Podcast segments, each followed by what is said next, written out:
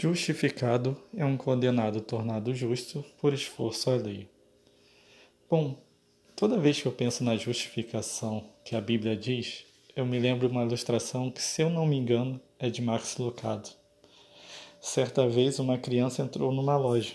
Uma criança de uns 5, 7 anos de idade entrou numa loja de porcelana.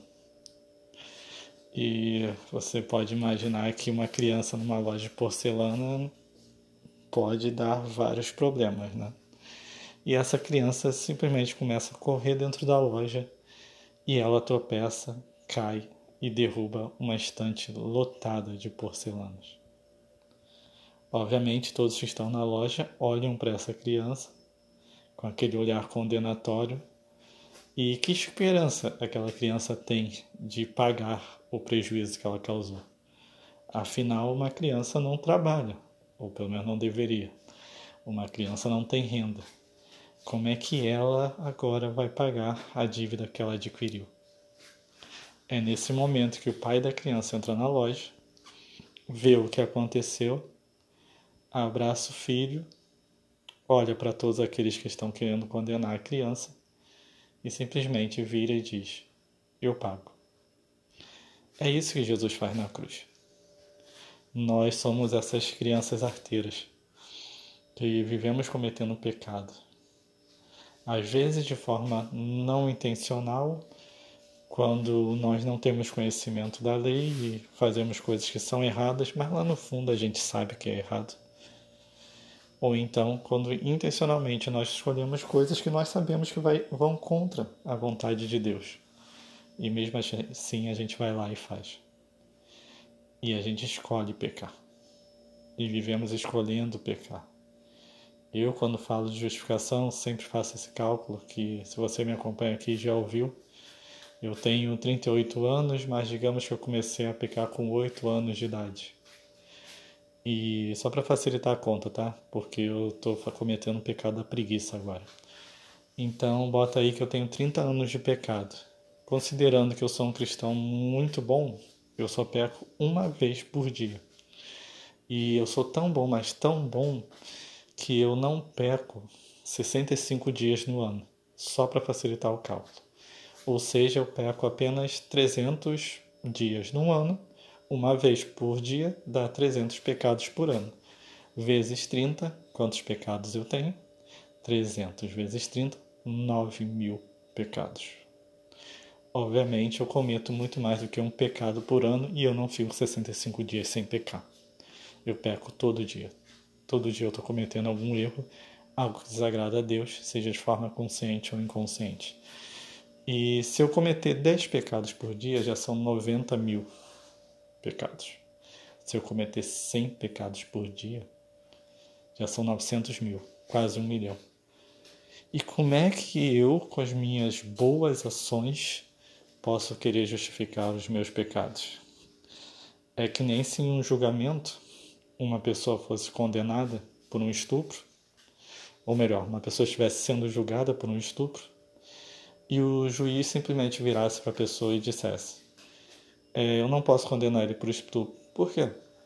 É porque ele deu comida para os mendigos na sexta-feira, ou então porque ele participou da campanha de Natal. Então, assim, ele estuprou essa menina é, está claro que ele cometeu esse crime, ele cometeu esse erro. Na verdade, ele cometeu mais 9 mil erros, mas ele também ajuda outras pessoas. Ele dá de comer para os pobres, ele ajuda, ele é caridoso, ele ajuda a vizinha dele, ele ajuda a mãe dele, ele ajuda fulano, ciclano. Isso justificaria a pessoa não ser presa por estupro? Não, né? Você acharia um absurdo, não acharia? Por quê? Para você ser uma pessoa que violou a lei, você só precisa cometer um crime. Você não precisa cometer vários. E não importa se você fez outras, outras boas ações. Você cometeu um crime. E você deve ser punido pelo crime que você cometeu. Essa é a lógica jurídica. E essa é a lógica de Deus. Se você cometeu um pecado, você deve ser condenado por aquele pecado. Mas só há uma forma de você não ser condenado por esse pecado. se alguém for punido no seu lugar. E é isso que Jesus faz. Ou melhor, se alguém escolher ser punido no seu lugar. Então Jesus, ele simplesmente escolhe ser punido no nosso lugar. Ele é o pai na loja, que escolhe pagar com o seu dinheiro o prejuízo que o filho causou. Só que não foi uma loja de porcelana que a gente destruiu. É o nosso planeta. É o próximo. São pecando até contra Deus também. Então, o prejuízo é muito maior. O prejuízo que nós causamos foi tão grande, mas tão grande, que Jesus teve que morrer na cruz pagando o preço de sangue por ele. É por isso que ele morreu na cruz, para que nós fôssemos justificados nele. E isso nos dá nos traz a duas reflexões. A primeira é o quanto nós temos que ser grato a ele pelo sacrifício que ele fez na cruz. Afinal, é um amor maravilhoso que ele tem, porque quem, more, quem morreria por alguém que não vale nada como nós? Quem escolheria morrer por alguém que tem mais de um milhão de crimes cometidos? Jesus escolheu morrer. Foi por isso que ele morreu por mim na cruz. Eu não sei você, talvez você se ache muito bom, e aí eu recomendo que você ouça algumas das outras mensagens que eu já falei sobre isso, mas eu sei que eu não sou bom. Eu sei quantos pecados eu já cometi na minha vida. Eu já sei quantas, eu sei quantas pessoas eu já magoei, eu sei quantas pessoas eu já entristeci. Eu sei quantas vezes eu traí Deus sem ninguém ver e ninguém imagina. Mas ele sabia, ele viu. E mesmo assim ele escolheu me amar. Bom, então se Deus escolheu te amar e você é justificado pelo que Jesus fez, então você pode viver da forma como você quiser. Sim, posso. É verdade, eu sou livre agora. Você pode ser livre também do seu pecado. Afinal, Jesus já te justificou, você está salvo. Mas então por que não mais pecar? Por gratidão. É pelo mesmo motivo que eu não traio minha namorada. Simplesmente porque eu a amo. E eu sei que se eu sair com outra mulher, eu irei entristecê-la. Então eu não vou fazer isso. É pelo mesmo motivo que eu não vou mentir para um amigo. Afinal, se eu mentir para ele, eu vou tratar ainda a confiança dele. E como eu amo meu amigo, eu não vou mentir para ele. É por isso que eu vou tentar não pecar contra Deus, porque ele morreu na cruz no meu lugar. E eu sou grato pelo que ele fez por mim. E porque eu amo, eu tentarei não pecar. Ou melhor, eu tentarei pecar o mínimo possível. Porque eu, eu sei que eu sou pecador e eu vou continuar falhando contra ele. Mas mesmo assim, ele não desiste de mim e a cada dia eu vou procurar ser mais parecido com Jesus. Isso é a justificação bíblica. Essa é a lógica do Evangelho. E é por isso que Jesus morreu na cruz. Porque a gente não poderia justificar nós mesmos. Mas Ele, sendo santo e perfeito, Ele é capaz de pagar toda a nossa dívida. Oremos. Senhor meu Deus, muito obrigado, Pai, pelo teu perdão. Muito obrigado pelo teu sacrifício na cruz. Muito obrigado porque o Senhor escolheu nos salvar, mesmo a gente não merecendo.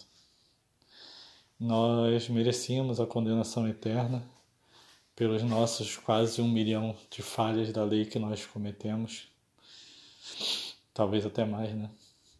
Senhor, obrigado, Pai, porque o Senhor nunca desistiu de nós. E o Senhor nos dá uma chance a cada dia de recomeçarmos e de sermos melhores. Obrigado porque mesmo quando pecamos contra ti, o Senhor continua nos usando, continua nos amando e continua acreditando em quem nós podemos ser em ti. Então, Senhor, muda o nosso coração e nos transforma a cada dia para sermos mais semelhantes a ti.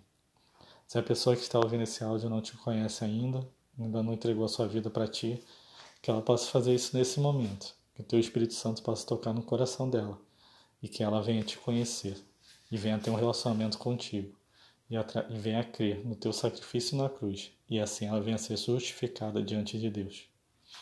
Senhor, eu abençoo todos que estão ouvindo esse áudio E eu peço, ó Pai, que o Senhor possa nos dar a maior bênção de todas, que é nos, dar, nos tornar cada vez mais semelhantes a Cristo. Ajuda-nos a pecar menos contra Ti e a cada dia sermos mais semelhantes a Ti.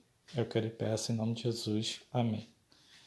Bom, como eu sempre recomendo nesses áudios, nesse podcast, que você possa, assim que acabar de ouvir, ir lá para o seu quarto e ter um momento seu com Deus. É muito bom ouvir podcast eu recomendo que você continue ouvindo.